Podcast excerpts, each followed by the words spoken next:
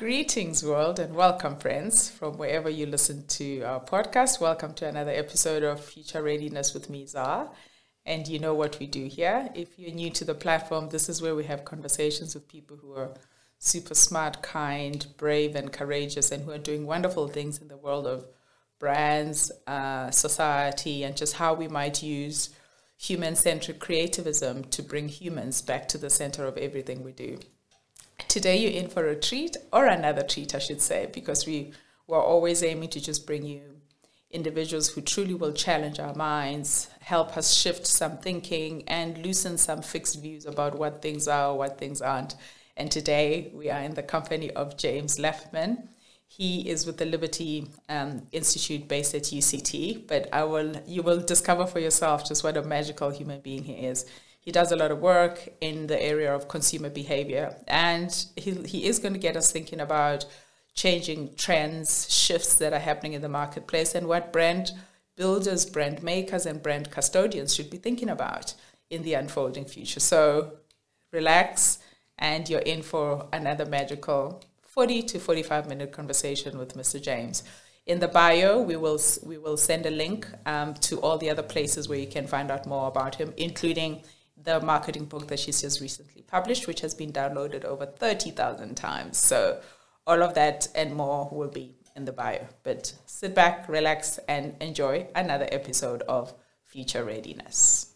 Why, thank you for having me. I feel very grateful to be here. It has been a bit of a journey, uh, but it's been one of those positive ones where it's like we want to see each other and it's just making a plan to uh, uh, to make that happen. So very yeah. excited to be here. But it's it's also just amazing how because I was reflecting on on our own journey, right? It just when we met, what were we doing? What were we trying to do? I mean, I remember I had more hair, you had less hair. Now you have more hair, I have less hair. less hair. Listen, not much. The armies of the East and the West are all kind of uh, uh, uh, battling to meet each other in the middle. So, but what I must say, though, I must say, I did actually meet you, or I, I um, your your reputation preceded you. Um, I don't know if you remember, you did some work for the institute many years ago on video uh, yes. for a, a, video called Marcom. Yes, I remember that. And I showed that video many times to my students. I know that video very well. I mean, obviously, it's a little bit dated now, although a lot yes. of the fundamentals are, are, still there. Yeah. And and you were kind of a, a front and center, um, you know, expert in in commentating on a number of aspects of of of, of uh, marketing communication. And so I'd I'd kind of been introduced to you. And then I think you'd also done some. Um, you you we also interviewed you for our aspiration report. I think. Um, yes. Yes. 2017, 2016. Yes. Yes. Um, and so I know we didn't know each other so well then, but I knew you. Oh my word! That our paths eventually, you know, uh, uh, eventually crossed with, you know, as my work with the institute grew uh, uh, as well. So. I think part part of what's magical as well is how you meet people at different stages of development, right? Whether it is professional development or personal development, or even expertise development. So, what is my lane? I've always been this person who comes from a range perspective. So, I think Dave, Dave Dave Epstein speaks about range and how uh, part of what could be problematic is when we just really just force kids, particularly in school, to just be very narrow because it's difficult to diverge when you've just been converging all your life. But before we dive into the big, deep, interesting issues and your mind, which I love and respect, tell people who are new to the magic of James who James is. So we do need to go back there. You, you raised such an interesting point that I love to talk about. But um, yeah, so my name is James Lappeman. I work at the UCT Liberty Institute of Marketing, Strategic Marketing. Uh, been at UCT for about a decade now, just under a decade. So uh, congrats. Uh, I grew up in Johannesburg. I live in Cape Town now, um, and I, uh, yeah, I guess over the years, um, you know, the the the marketing love that I have and the love for people and, and the desire to understand people kind of have, have converged in kind of a consumer behavior type space where I do a lot of research on on consumers, consumer behavior, uh, and I just I love the discipline. Um, I, obviously, it, it does have its its its its negative sides as well, um, but uh, I, I do feel like I'm one of the happiest people I know. I've got a I've got a wonderful job. I work with amazing people, um, and it's it's wonderful to be in education and marketing all at the same time That is so fantastic. I think you've you've given us like so many places to go, right? So there's a conversation around uh, why do you why why did you fall in love with marketing? Uh, because also you have people who say do we need the label strategic marketing? Is not is not marketing all strategic? would, what did you say to that? Totally. Listen, I'm a I'm a language. Uh, I'm I'm the first person to be to be um, critical of the way language is used, and and one of the tricky things we have is you know you and I can have a certain view of a word or a term or the way things should be spoken about, but if you know if industry has a different um, way of viewing that term, it becomes a little bit of a wrestle because who are we to necessarily shape the way you know the the the, the market uh, uh, talks about things? Um, but I'm uh, marketing is strategic. I agree 100%. And I think, you know, to be honest, in the marketing world, that wrestle is happening right now. I mean, if you're on marketing Twitter, uh, you know, you know, uh, uh, kind of what's going on. Um, and this whole idea of, you know, where is marketing's place? When it comes to corporate strategy. Yes. Uh, and we've, we, we, you know, we, we, we've looked at that. And, and again, as you look at corporate strategy and as you look at marketing strategy, you're almost talking about the same thing. And yet marketing still has a place in the, the world of communications uh, that it's kind of, it's, it's, it's, it's wrestling with its own identity. I, I, I do believe that. And and part of what is important because in our practice we were very focused on um, future ready leaders, right? So the the our territory is how do we we help future facing leaders build brands of high influence, right? Because those brands do three things. One is they they inspire humans. The second piece is they grow companies. And then the third leg is that they transform society, right? It may feel like a big ask, but I really do feel that until we can get beyond the transactional component, we are just going to be dancing in the transactional space. What what would be your sense of that? Like where do you think marketing is going or where it should be going? Where is it maybe? That's where we should be starting. Yeah, I mean, look, I think I think that um, if you have a look, you know, even if and, and, and you work with you know with with these companies, and and you know, if you look at, at who is at a board level, who is at an yes. executive level, um, you you you've got that space still very much with marketing kind of fighting for a voice, but not really always necessarily being understood. Um, and uh, I, I, heard this uh, uh, about a month ago, and I love it. That the you know the MD or the CEO, or whoever's in the top position, they they are the ones that ultimately need to hold market orientation front and center for their company. But very often, those people are trained as accountants, trained as engineers. They don't necessarily have market orientation flowing through their veins, and and and that's not to say all of them, you know, but it's it's not necessarily in their training. And so, you know, marketers, you know, um, uh, at a boardroom level, at an executive level, um, I think actually need to grow in their, well, there are two things. They need to grow in their confidence to be able to say, hey, listen, we can count all the money, that's yeah. fine. But who's there, you know, um, uh, really, um, you know, being the glue between the, the, the the human who is handing over their money and us as the firm who is providing something? Who is who is facilitating that relationship? It's not the accountants and it's not the IT guys it's the you know it's it's the marketing function so you know fighting for that narrative but then on the on the other hand i think you know marketers need to also then be trained yes. in reading the spreadsheet understanding how finance works understanding how the economy works. And i think you know if if as a marketer you aren't you know in, in, increasingly training yourself to be able to function at that level then you mustn't be surprised when you're not being invited in. So i think you know it's it's both. It, it really is both. And that is an interesting thing because I've always thought of myself as a as a as a person who is in the creative business, right? One is creativity, the other is the business of it. And funny you should mention uh, marketers and boards because do you know? I think it was 2019 the last time we did this. Of the top 50 companies list, listed on the JSE, only three of them have marketers on their boards, and one marketer sits on all three boards. No, how's that? so there you go.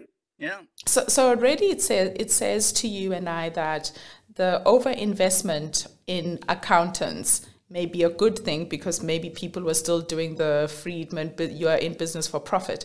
But we now know that you're in business for many other things besides just profit. So if, if CMOs are not learning the language of business, like you're suggesting, reading spreadsheets and preparing Excel spreadsheets, she says, pointing to the self, not a good thing, um, then, then they're not going to be invited into the wider conversations. But so if the reputation now is marketing is an expense, how do CMOs move that conversation where marketing can be seen as an investment? What are the things they need to be thinking about?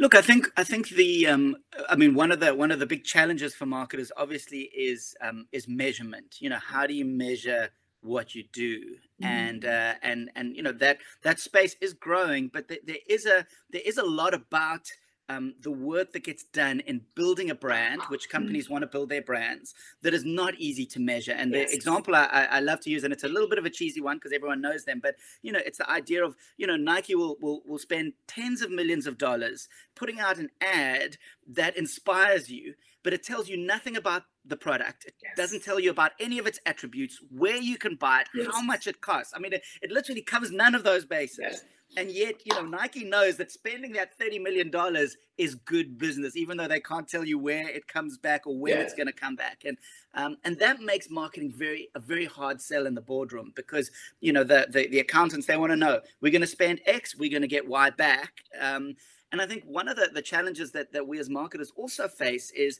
because the, the world of big business mm. is very much driven on like quarterly results, on yes. shareholder value.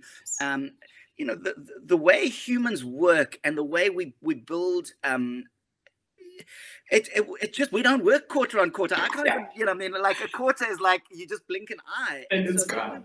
If we're wanting to help build that mindset, we need to also then convince those around us that building sometimes needs to be slow and steady, mm-hmm. and you can't always expect the results at the end of the quarter. And you know that is a huge tension with shareholders. And and you know arguably the system is broken in that regard. Uh, uh, and so yeah it's a it's a tough one. It is a it is a difficult one also because you've got reward linked to that right? So somebody says here's a campaign it shoots the lights. I mean for the longest time everybody was talking about steve. I remember when i was in the financial services role and that particular environment, they all wanted their own Steve. I'm like, you can't have your own Steve because the attributes and the credibility that Steve has has a lot to do with the distinctiveness of that particular brand. So I think part of what we're learning here is CEOs, unfortunately, or some leaders are, are, are a lot more comfortable with imitating than innovating.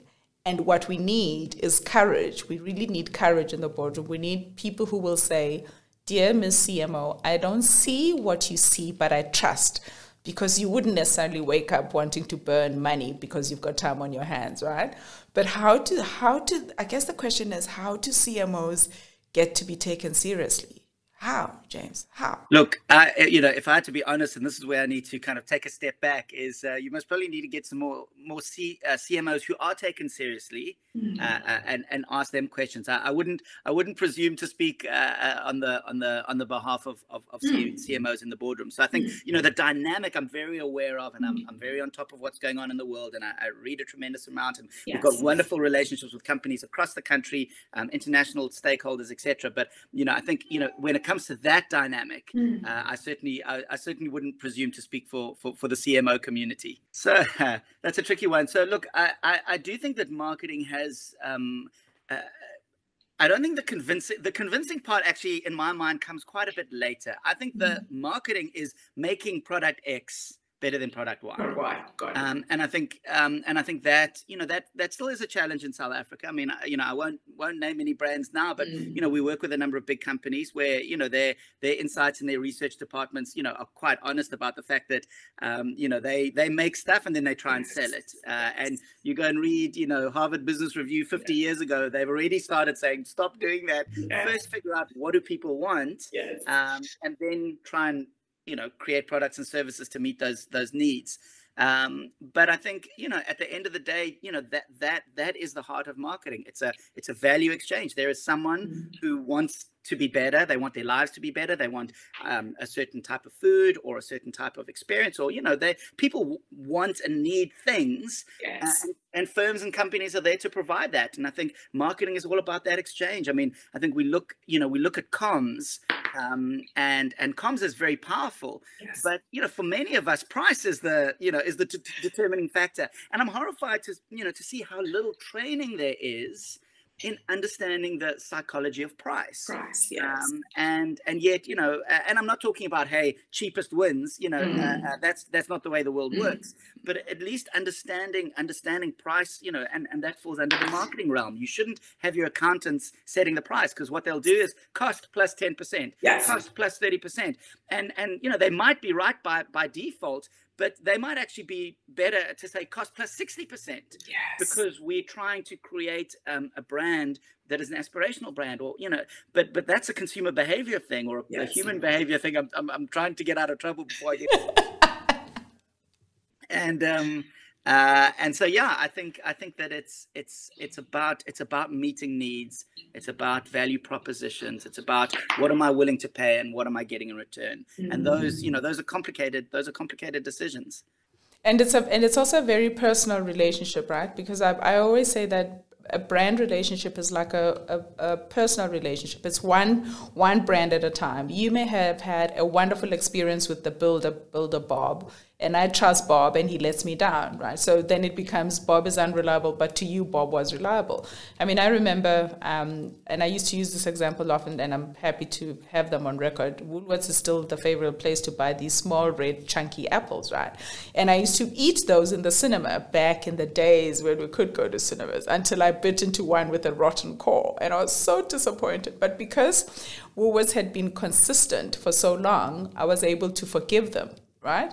And that's what happens when a brand is reliable and consistent is in the one moment when it lets you down, you draw back from your emotional deposit and you can forgive and move on. So when you speak about brand relationship, that's the stuff that people are doing. They're going, he was consistent 99% of the time. He let me down once. I'm going back for the 99% because we're not necessarily comparing you with your with your peer we're comparing you with all other experiences that bring us joy. So when you talk about psychology of price you actually make me think also about woolworths because for the longest time woolworths was expensive. Expensive was quality right? I mean i remember my first job i think i earned a 1800 james and i spent 900 of that on a pair of shoes. And a friend of mine who was white said to me, I don't understand. You've like literally half of your salary has gone into a pair of shoes. How are you going to see it to the end of the month? And I said to her, H, black people are not poor enough to buy, but black people are not rich enough to buy cheap things. So I've got to buy something that's going to last me for a very long time. But it's also about just the psychology of price. Like if it is, if it was made in Italy, it was supposed to be incredibly exciting. So yeah, there's a lot that. You, but what what else are you finding around price? Because if somebody says, "Why is everything forty nine ninety nine instead of fifty rands?" Does it does it make forty nine ninety nine sound cheaper than fifty? Look, it's one of those things. We we're we're a funny group of people because you'll see that we'll say, "Oh, 40, you you know, does the one cent make a difference?" I can see past it. Uh, and yet, you know, there, there's a there's a fair trail of kind of consumer psychology research. I haven't seen anything recently, but certainly, you know, going back a number of years, um, where there is there's a there's an anchoring effect that happens that we are um, unconsciously influenced by those kinds of things. And again, you know, uh, uh, one needs to pick up a, a pricing textbook and, and, look through that. And, and some of the research you may agree with, some of the, some of it you you won't. But I think in a place in a place like well, in an emerging market, I think one of the, the biggest challenges on price mm. is the assumption that um, people want to buy cheap. Um, and I think you know South Africa is an incredibly aspirational place.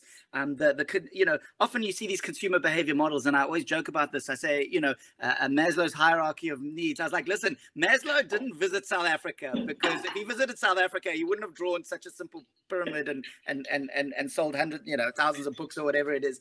That that you know consumer behavior here is is um, you know it, it does have a nuance to it. But as soon as companies get into this idea that I need to basically um, cut my price in order to get sales, in order to I mean, that's a, you know, I heard someone say the other day, you know, that's a very quick, quick road to the bottom. I mean, yes. you know, companies just, eh, you know, you end up, no one's making any money. Everyone's looking around. What on earth are we doing here? And I think, um, and I think, you know, that, you know, if I had to say a challenge with price is, mm-hmm. is seeing it in, in a very blunt way um, oh, you know, supply and demand curves, drop your yes. price, increase your sales. Yes. Um, and I think, you know, consumer behavior, um, if you, uh, if you had to look um, you know for, for anyone listening Mm-hmm. have a look around you have a look in your house the decisions that you have made some of them you've made absolutely because of price but others it's the complete opposite and to go and you know to go and kind of get into price wars i think is dangerous. I uh, the the you know make something that people want yes. um, and then sell it at a price that that you know that that that makes sense.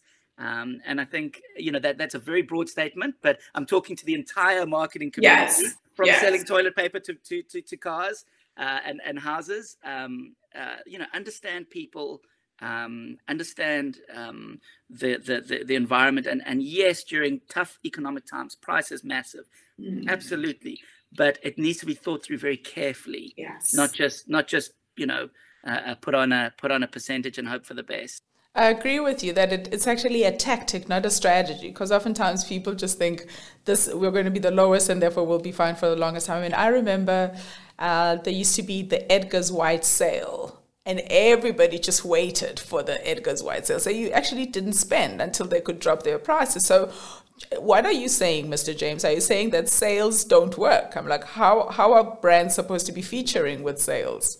look i think sales sales can work they they can work i think that but but uh, as you described it needs to be a tactic to fulfill a certain role you know it's hey we've got excess stock and we need to get rid of it and um, you know it's not going to be competing with next season's version.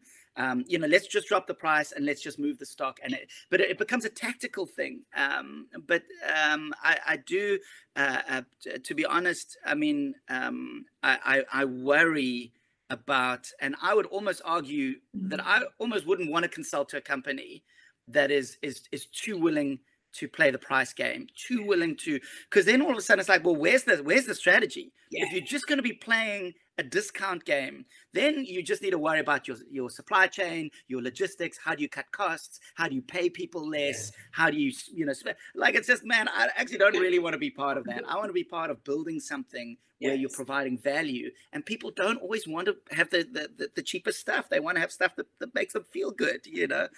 That is true.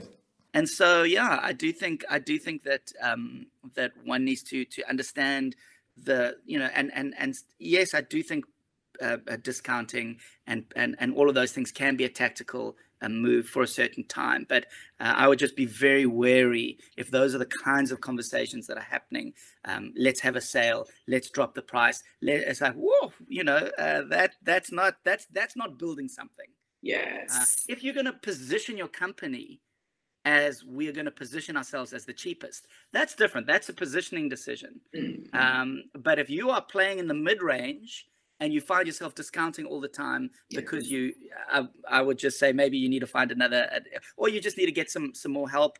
Um, you know, at a strategic level, trying to figure out what is it that you're all about. And to be honest, if you can't provide value at your price point, then you must probably not. You know, there, there's other things that you're doing wrong.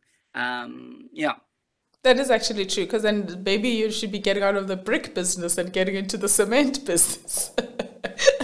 Just keep moving further down the chain. So I, uh, before we started, I was having a conversation with you about how we're. I here's my view. My view is we're human all of the time and we're consumers some of the time. But why do we still speak about consumer centricity? Like I don't know because there are there are parts of me that are not consuming yet those parts are the parts that speak to my hopes and my fears and my aspirations where do those fit in when when marketers are just consumer centric So I think, to be honest, I think what what's happened is that um, the word consumer, I think, becomes shorthand. Um, it becomes shorthand, and, and I I've had this problem. I'm like, okay, so what word should I use? And and and this becomes true when you, um, for example, uh, we we recently released a textbook, and now all of a sudden it's like, okay, now I'm writing this down. What term do I use for people? And and I mean, here's the thing. So think about it. Think about different terms that are used in our industry, right? So there's the customer, there's the consumer, there's the audience, there's the decision maker, there's the shopper. I mean, all of a sudden, it's like, you know, and and and you know, in South Africa, you know, just you would know that yes, in some instances, those are all the same person. yes but in many instances, those are not the same person. The person who's putting the money down is not necessarily the same as the person who's going to the shop to buy, is not necessarily the same as the person who's going to be consuming. And so it's like, well, what what term do you use? So you know, I, I do I do um I do think that the idea of um, and and this is a this is a problem in in in, in marketing in general is we become very category focused and so, as a marketer, um, as a brand manager, as a research um, executive, I'm worried about my, you know, financial services, retail banking. How are people banking? Or, you know, I'm selling milk. How much milk do people drink? And and I think those things are necessary to know for your category. But as a consumer behaviorist, I'm like, listen, there's a whole bunch of stuff that you need to understand about people yeah. first and then you can build your understanding of how they interact with your category. And I think without that understanding, that human understanding, I do think that the decision making becomes limited. So I think that I think that that, that foundation of understand the human, understand people, their lives, um, you know, and, and, and multiple components thereof um, becomes a foundation and and and yet what what happens is often there's there's not enough time for that it's not seen necessarily always as a good investment um, or or you know people are overworked and they're you know they've just got the boss telling them listen tell me the market share for you know our, our, our product. And and and you know that that becomes their job. It's very again it's very it's very much about the category. Um, but when it comes to long-term strategy um, you need to understand for for most consumables um, you know there's there's a there's a um, there's a, a lot of trade-offs that are happening. Um, and that's within the basket. And and um, and so yeah, I think you know you, you you would you would do well to try and understand people first before you understand your category. I could high five you right now because yes, yes, yes, yes. No, because you know this is refreshing because I think part of what we're seeing is the evolution of language, right? And you've got the the and we're going to use the accountant CEO as a holding pattern. Please forgive us, we're not being unkind, but this is a reference we're familiar with that when we finally can have the CEO understand the importance of the consumer, that you're not just designing things for their own sake. If we're making mattresses, we're making mattresses for people. So let's start focusing on what that is. I guess the role of the marketer then in the organization is to become this consumer and human ambassador, like drive the conversation. But you can't drive the conversation if you don't understand what the pain points for accounting, for sales, for all those other things. So you almost have to go everywhere in the business and then make certain that everyone understands why marketing is such a key role. In the in the lockdown, James, we saw people turn the taps off with marketing spend, right? Uh, what, how do you how do you encourage leaders to stay visible, engaged, and investing in their brands, even when they think there's no one who's buying because nobody's going to the shops? You know, because a, a two year a two year blackout is a long time in the world of brand building. It is. It is. Look, I mean, I, I definitely, um, you know, there, there, there is some good thinking on it, and, and hopefully we're at the tail tail end of things. But you know, one of the one of the things that always always fascinates me is, and and again, it it, it comes down to the short termism, is and and you, the investment world even knows this. Yeah. When do you buy? You buy when you know there's opportunity for growth. You know, um, when a, a share has reached some form of kind of plateau um, you know that's that's where you sell. It's it's valuable but the the room for growth feels like it's it's it's you know it's it's reached some some sort of ceiling. And i think you know during tough times your strong brands and especially your brands that actually have money in the bank should be using that as an opportunity to to eat market share yes. out of your competitors. I yeah. mean, it, it, and and I understand you know needing to be careful and and, and all of those things, but that's where I think long term versus short termism uh, mm-hmm. uh, comes into play. You know, if if if if you've got a brand, it's strong already, um, you realize that your competitors are weak. I would be overspending. Yes. Um, in order to um, have a position when the you know when the pie starts to grow again, you know your your 10% is now 15% yes. i mean as the pie i'd be like man you know high fives all around like work well but but that that happens by by taking risks yes. Um, so yeah i do think that um, I do think that, that that's um, that's a part of it, and and that's where temperament comes in. You know, sometimes we can be risk averse and to feel like, man, I don't want to be the one that blew the budget for nothing. Um, and so uh, let's just you know let's just all all, all stand back and uh, and to be honest, the ones that really get ahead are the ones that are willing to take those risks. Um, yeah. That is that is that is also very true because in the we remember the people who stick with us when the going is tough. And we do it with friends, we also do it with brands, right? So when there's nothing going on in the marketplace and you're out there just trying to sell us some form of joy, when the when the good times come back, I'm going to remember that you were alongside me trying to sell me some some form of joy. So yeah, um, but I, I I do understand that it becomes a balancing act because it's about prioritization, right? But if marketing is not seen as a strategic component for sustainable growth, that's when you turn the lights off because you think you can you can do without it. Yeah, yeah, and look, I mean, two things. The one is is again going back. It's been a tough couple of years, and I do think that um, a lot of people have just been doing the best that they can with you know with high levels of uncertainty. Um, and so, you know, to be honest, anyone who's kind of survived and done okay over the last two years, you know, you do deserve a good good pat on good pat on the back because because not everyone has made it made it through un, unscathed. Uh, but just going back back a little bit, and, and this might this might I'm, I'm going to send a little challenge back your way. Yeah, one of the one of the challenges that that I think we also have. So you know, you spoke about about you know you know being human. Yes. And a lot of the a lot of the language around the way things should be um, can be difficult to translate into the boardroom. And so, you know, uh, um, you know, uh, account executives needing to make you know decisions they want to know how many people are consuming our product like it's a consumption thing it's not about the human it's not about the bigger picture and sometimes i think the way that we present um, the way that we present an expanded view of marketing it comes across it, it it's it's not done in a way that um that i think um buys credibility.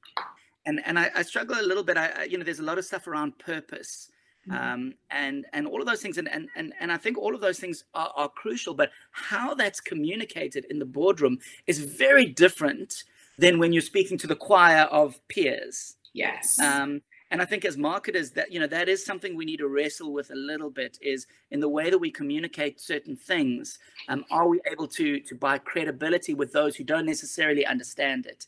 Um, and that you know that that that that's a tricky one. You know i don't i definitely don't have all the answers but i do know that that marketing has suffered um, you know over the years um, from um, appropriation of the term marketing. You know, mm-hmm. yeah. it's digital marketing, it's purpose marketing, it's performance marketing, it's marketing. It's like what? You know, I mean, no wonder we don't have credibility because we come up with a new form of marketing every week to present to the to you know to to, to the board. And I think, yes. um, I think that that um, yeah, there, there, there's a um, there's a power in communication and choosing words and also choosing timing you know sometimes um, it can be the right idea but it's just not the right time for the board to hear it. Um, but yeah there, there, there is something there and I, again i don't have all the answers but i do think that we need to be careful with with and i guess it's it's it's it's it's it's been careful not to um, give the feel that it's a buzzword. Mm-hmm. um, and I, and I, I think that that's difficult. That is difficult and and also that it shouldn't sound very kumbaya-ish, right? Because sometimes when you when you start to speak of humans, everybody goes, "Oh, kumbaya." No, no, that's not what it is. So how do we bring it down to the level of your understanding? Because I guess that is the the definition of effective comms, right? Is speaking so that your message is understood, not speaking so you demonstrate how much you know. Because that's the thing, right? It is in that understand the context understand the language in that context. And therefore and it's not about watering anything down. It's just about adjusting your stance to ensure success. Big time. And and and to be honest because a lot of you know uh, as you described with your your stats on on you know our top 50 companies or what have yes. you um you know a lot of it is then leading up. Yes. And that is a that is a that is a very um a unique and learnable skill Mm-hmm. Um, but you need to understand what you're doing. You need to understand yes. that you are trying to lead up. Yes. Um, and and that is that is different than leading down or leading sideways. Yes. Um, yes. Yeah. yeah.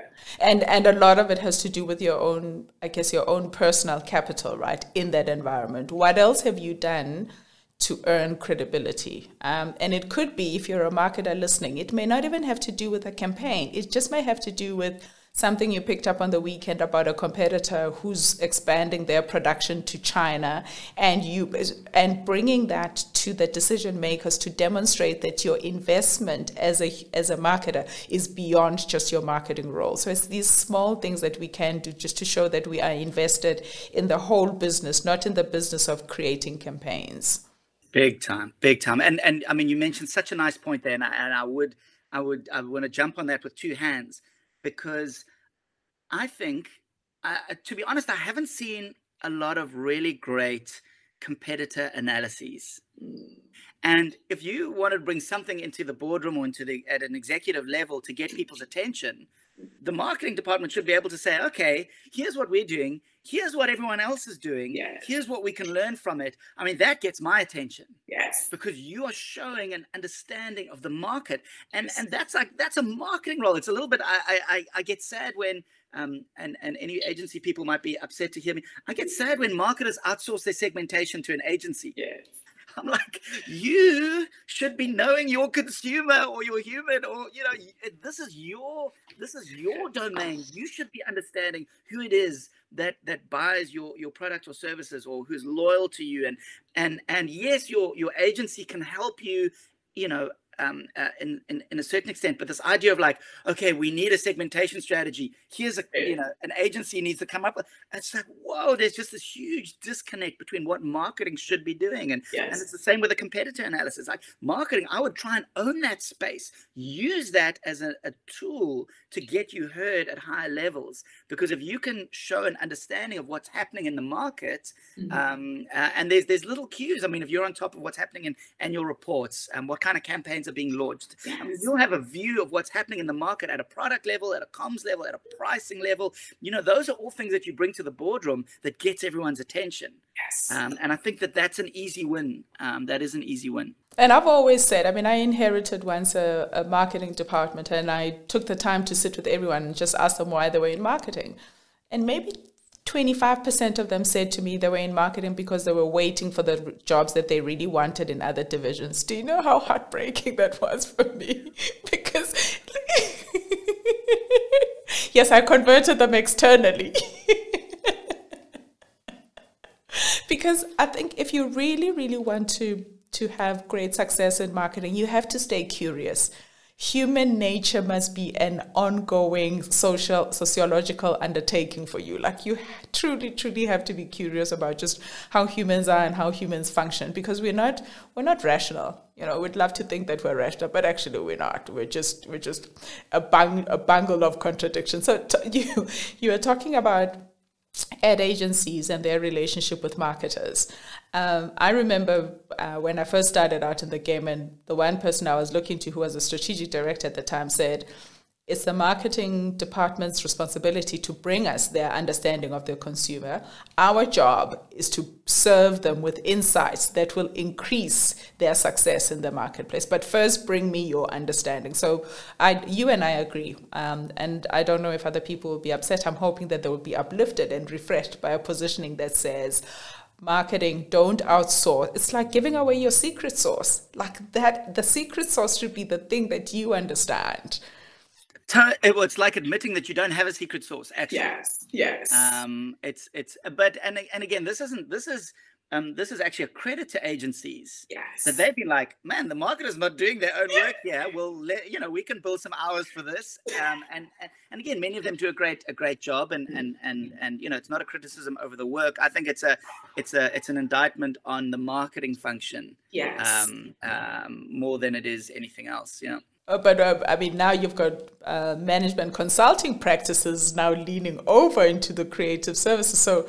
this pie is just get the competition is getting more and more intense. But I'm now interested in the work that you've been doing in the consumer behavioral space. Like, what are you finding that's new, surprising, concerning? Like, what are the, what are the, what are the things that you're finding? So, I mean, a couple of things. I think that um, obviously uh, the last two years and COVID was a, a real kind of, you know, um, obviously it was a it, it was an, an adjustment. And to be honest, we've put a lot of our big projects on hold, um, purely um, to provide a window, um, you know, from our institute into kind of the world of um, what's happened the last two years with consumers yes. uh, at a macro level predominantly, uh, but also just you know there, there's a lot of agencies, there's a lot of articles that you can read and research reports on COVID, COVID, COVID, and we were like, look, you know, we don't just want to kind of jump in and be another um, a- another one of those. So we've we've kind of held back a little bit. Um, and now we're you know we're starting to to to kind of look ahead at okay so what are you know what are some of the um, you know the big segments in South Africa that have gone through adjustments, and uh, we're looking we're looking at the middle class this year, mm-hmm. which the you know the institute has done a, a, number of studies over the last two decades on the middle yes. class, um, and one of the things that, that that really is most exciting about it is um, you know, if you had to go back 15 years, um, there'd be a middle class study, a black middle class study, yeah. and all of a sudden you'd have this, you know, this hall filled with white marketers who yeah. want to hear about the black middle class because, you know, the, wow, this is this brand new, this brand new consumer segment, um, and and um, and I think that that one of the most encouraging things that that really has happened over the last 15, 20 years is that you know that that landscape has, has been shifting and it's it's shifting too slowly 100%. But it's been shifting where I think the um, the narrative around the middle class 15 years ago is not the same as it is today. Um, and and we're excited excited to share some of those things uh, uh, in our in our report at the end of the year. So I'm not going to give I'm not going to give anything uh, uh anything away, uh, but I mean I, I, will give you an example. Um, is um, you know the the the narrative for example around the black middle class 15 years ago it was it was about aspiration it was yeah. about moving out of poverty into the middle class and and um, it was about asset catch up and and and there was a number of a number of uh, of kind of narratives that that, that, that came out um, but what we're going to be seeing over the next you know two decades is really the first big migration of um, middle class households into retirement mm. And if you think of South Africa, like the entire retirement, formal retirement industry has been built over hundreds of years around white people. Mm. I mean, it's mm. retirement homes out in the vineyards. Yes, yes. Retirement policies that you basically needed a stable job for a hundred years and all. Yes. You know, and and you know, and and it's just that's just not the way that South Africa yes. is. Um, and yet, you know, uh, many of many of um, you know financial services they they understand that, but but it's it's it's an adjustment that they're finding difficult to, to, to make. And I think that's so exciting from a consumer yes. behavior point of view. You know, just what we're going to be seeing over the next two decades yes. is, is literally unprecedented in this country. Yes. You know? Yeah. Um, that that is that's so fantastic because it reminds me of an ad that Droga5 did on Prudential uh, speaking to how you then go beyond the transaction because the the many bank relationships end with have you invested enough for your retirement? Here's here we'll pay you every month goodbye. But what prudential did actually they ran a campaign on day one right? I've now retired. This is the first day where i don't have to go anywhere. What does that feel like for me? Because my identity was locked with work.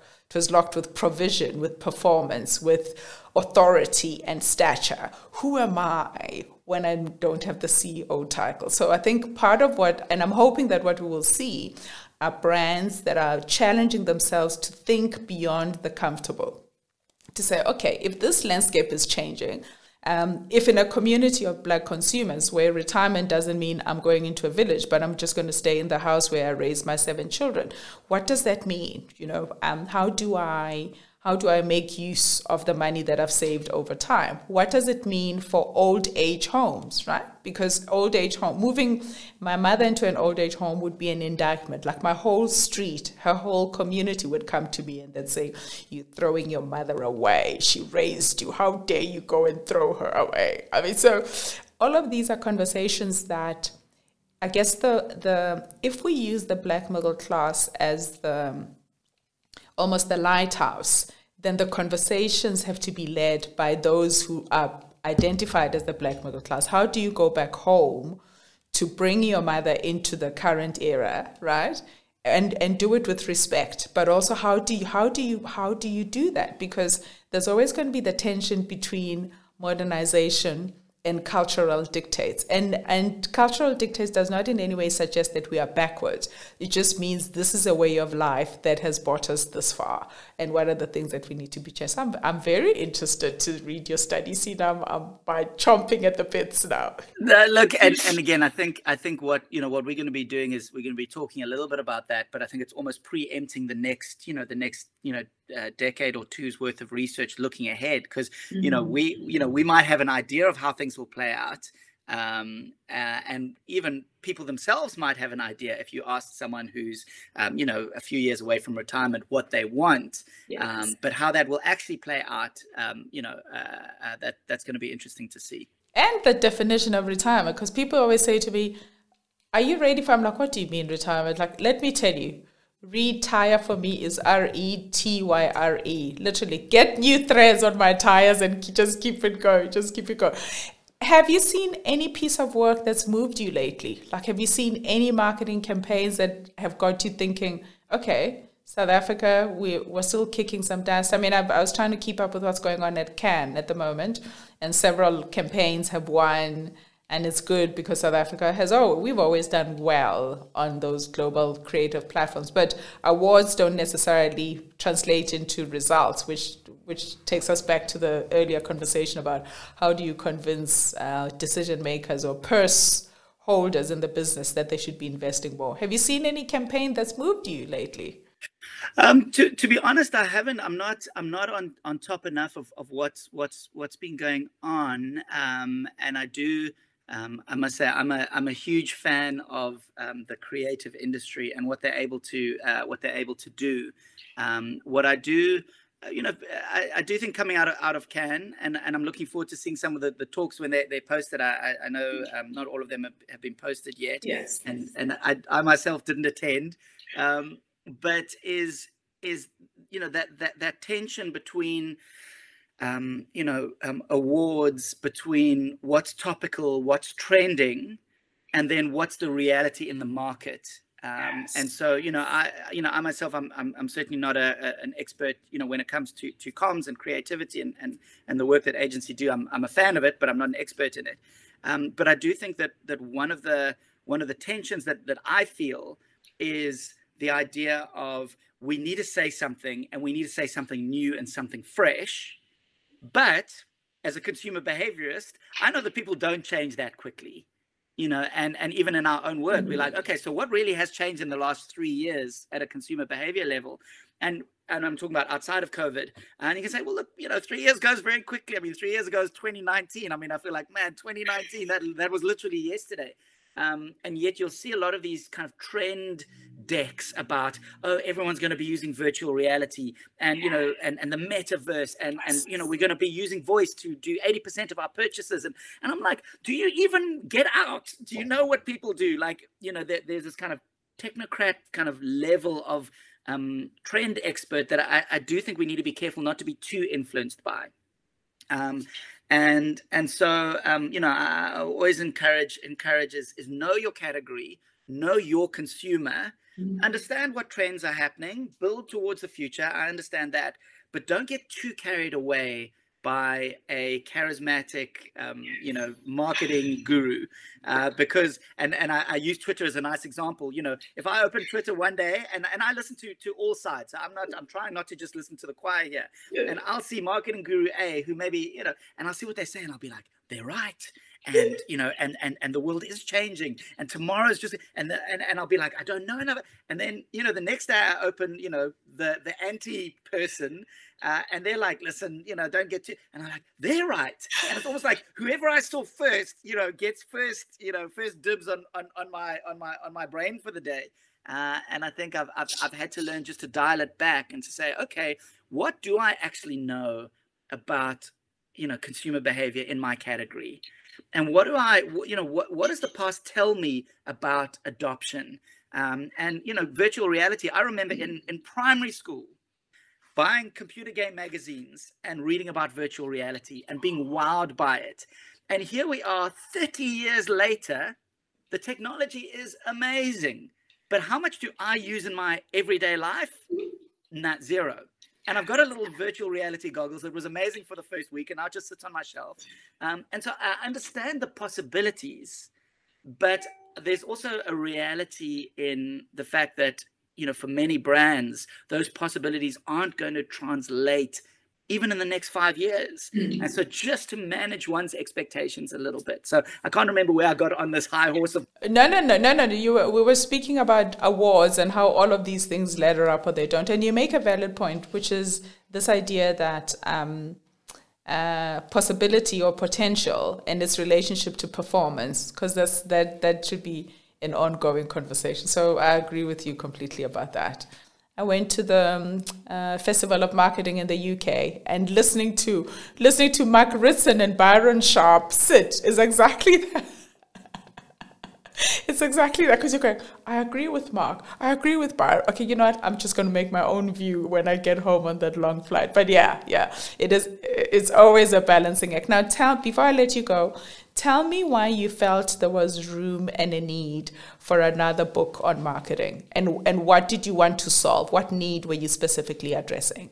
So, uh, very simple needs, which hopefully is is a mantra that a lot of a lot of marketers uh, uh, they don't try and overcomplicate things. Um, the one is the need for South African textbooks. So there are a number of South African textbooks, absolutely, but there's still a little bit of a sense that we take what's American and we adapt it for South Africa. Um, and I think that that um, you know for certain marketing principles one can can can do that but there's certain aspects of marketing um, that i do think we need to be able to kind of have a ground up approach especially things like consumer behavior. Yes. um, and so that was that was playing in my mind. And to be honest the biggest one was um, a lot of my students would come to me and they'd say you know uh, uh, um, the textbook is 800 rand. Do i need it and it would be hard for me to say no because I feel like, man, you're here to get an education. You need the textbook. But also, if I say yes, I knew that you know the, the textbook's 800 rand. It's got you know um, 700 pages, and we must probably going to get through 200 in an introductory course. Um, and so you know, and, and in South Africa, a lot of our students struggle financially. They need to be making trade-offs, mm-hmm. and it become a bit of a tension for me. You know, to to you know, I can't say no, but I also struggle to say yes and so what I wanted to do, and we've got some some friends from from industry, from marketing, even students themselves. Um, we all chipped our time in together.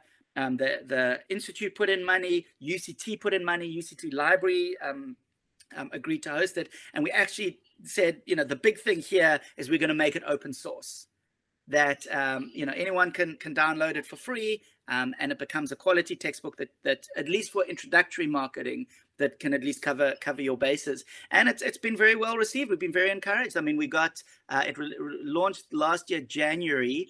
Uh, we've had over seventy thousand downloads uh, from 130 countries. That and I mean, I was like, I had on my wish list, I had an impossible prayer list um, at the beginning of the year was to get to 10,000 by December and and I mean we we got that I think we got that within the first two months or the first three months. We are like, what my on God. earth is going on? Um, and that was this was believe it or not before even my own students were using it. So this is before we'd even prescribed it at UCT. So um, very encouraged um, and looking to to build on that obviously for for the future. So um, you know the, the, the main the main reason was actually to to try and help my students not to have that tension around do I need to buy a marketing one textbook or, or, or isn't that isn't that a fantastic thing because you looked at them as humans not as consumers of your knowledge. Exactly. so what I must say, what I must say, one of the students and I kid you not, one of the students came to me and said. Um, uh, um, do I need to buy the textbook? because I would rather use the money on makeup. and I thought, you know, the, the range of people who don't want to spend money on textbooks goes all the way from those who would rather spend their money on makeup, all the way to those who don't, you know, uh, who, who can't afford can't afford the high textbook prices. And so I was like, listen, humans come in all shapes and sizes, and what drives our behavior comes in all different forms. So uh, that is so incredible. I mean, I think I think that particular student was showing once more that uh, I guess the tension between my need state and my and my development state, right? So it's like, where am I and what do I need? So if if I'm if I have a YouTube channel, maybe my makeup will get me more followers. rather than a one. That is so interesting. James, it has been an absolute, absolute delight. Like I am so glad that we finally got to speak. And I I really will encourage people to look we'll send we'll have the the links in the bio um, at the bottom of this video clip when we post it but please just engage with the work of the institute because it's it's it's longer than and deeper than some of the things that james and i were able to talk about on this call and just um, I guess uh, the desire for me would be to get to a place where marketing becomes a crucial seat at the table. Because if we are not in the room, it means the people we serve are also not in the room. And then what's the point of being in business, right? What's the point of being in business? From now on, Full Circle will be called Future Readiness with Za, and we'll still have those thoughts expanding conversations and the streams of encouragement that you enjoy. If you're already subscribed to Full Circle with Za, you are automatically subscribed to Future Readiness with Za, and you can continue to listen to all the conversations on the podcast platform of your choice. But also let me know if there are any specific topics or guests you would like us to host. Enjoy, like, and share. And until the very next time, I wish you clarity and courage.